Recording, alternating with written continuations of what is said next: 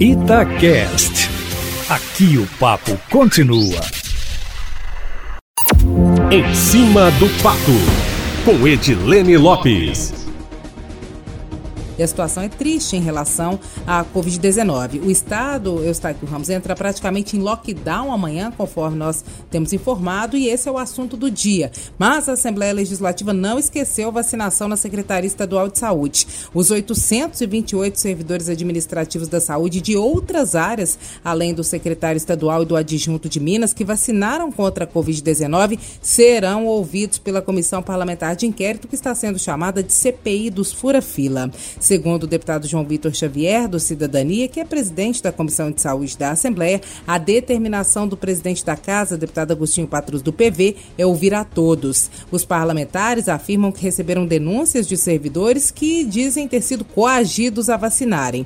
Os deputados também têm reafirmado que ter o um nome na lista não significa que a pessoa vacinou irregularmente, já que vários estavam de fato na linha de frente. No entanto, ao que tudo indica, segundo os deputados, nem todos todos os constantes na lista deveriam ter sido vacinados e há informação de servidores em home office e em trabalho interno na cidade administrativa que teriam tomado a vacina. O governador Romeu Zema respondeu hoje em entrevista coletiva na cidade administrativa que não tinha conhecimento prévio da lista de vacinação e da imunização desses 828 servidores.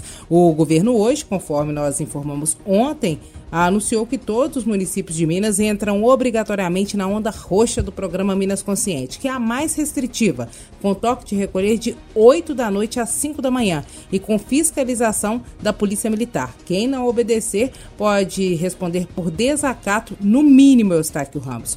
Em BH, o decreto municipal, que é rígido, continua valendo, mas as regras mais duras do governo estadual também terão validade a partir de amanhã, conforme o que for publicado no decreto estadual. A Assembleia Legislativa, Eustáquio, divulgou agora há pouco que a casa está praticamente fechada para trabalho presencial. O plenário funcionará totalmente de forma remota e os trabalhos para a instalação da CPI dos Fura-Fila não param. A Controladoria Geral do Estado, que faz parte do governo de Minas, também está apurando internamente o caso. E por falar em Controladoria Geral de Minas, a CGE subiu para o primeiro lugar do ranking de transparência que é feito pela Controladoria Geral da União. Quando o controlador Rodrigo Fontenelle assumiu, há dois anos, o Estado estava na 22ª posição. Os acontecimentos foram tantos nos últimos dias, Eustáquio Ramos, que o governo de Minas nem teve tempo e nem clima para comemorar. É isso, meu amigo. Amanhã eu volto, sempre em primeira mão e em cima do fato.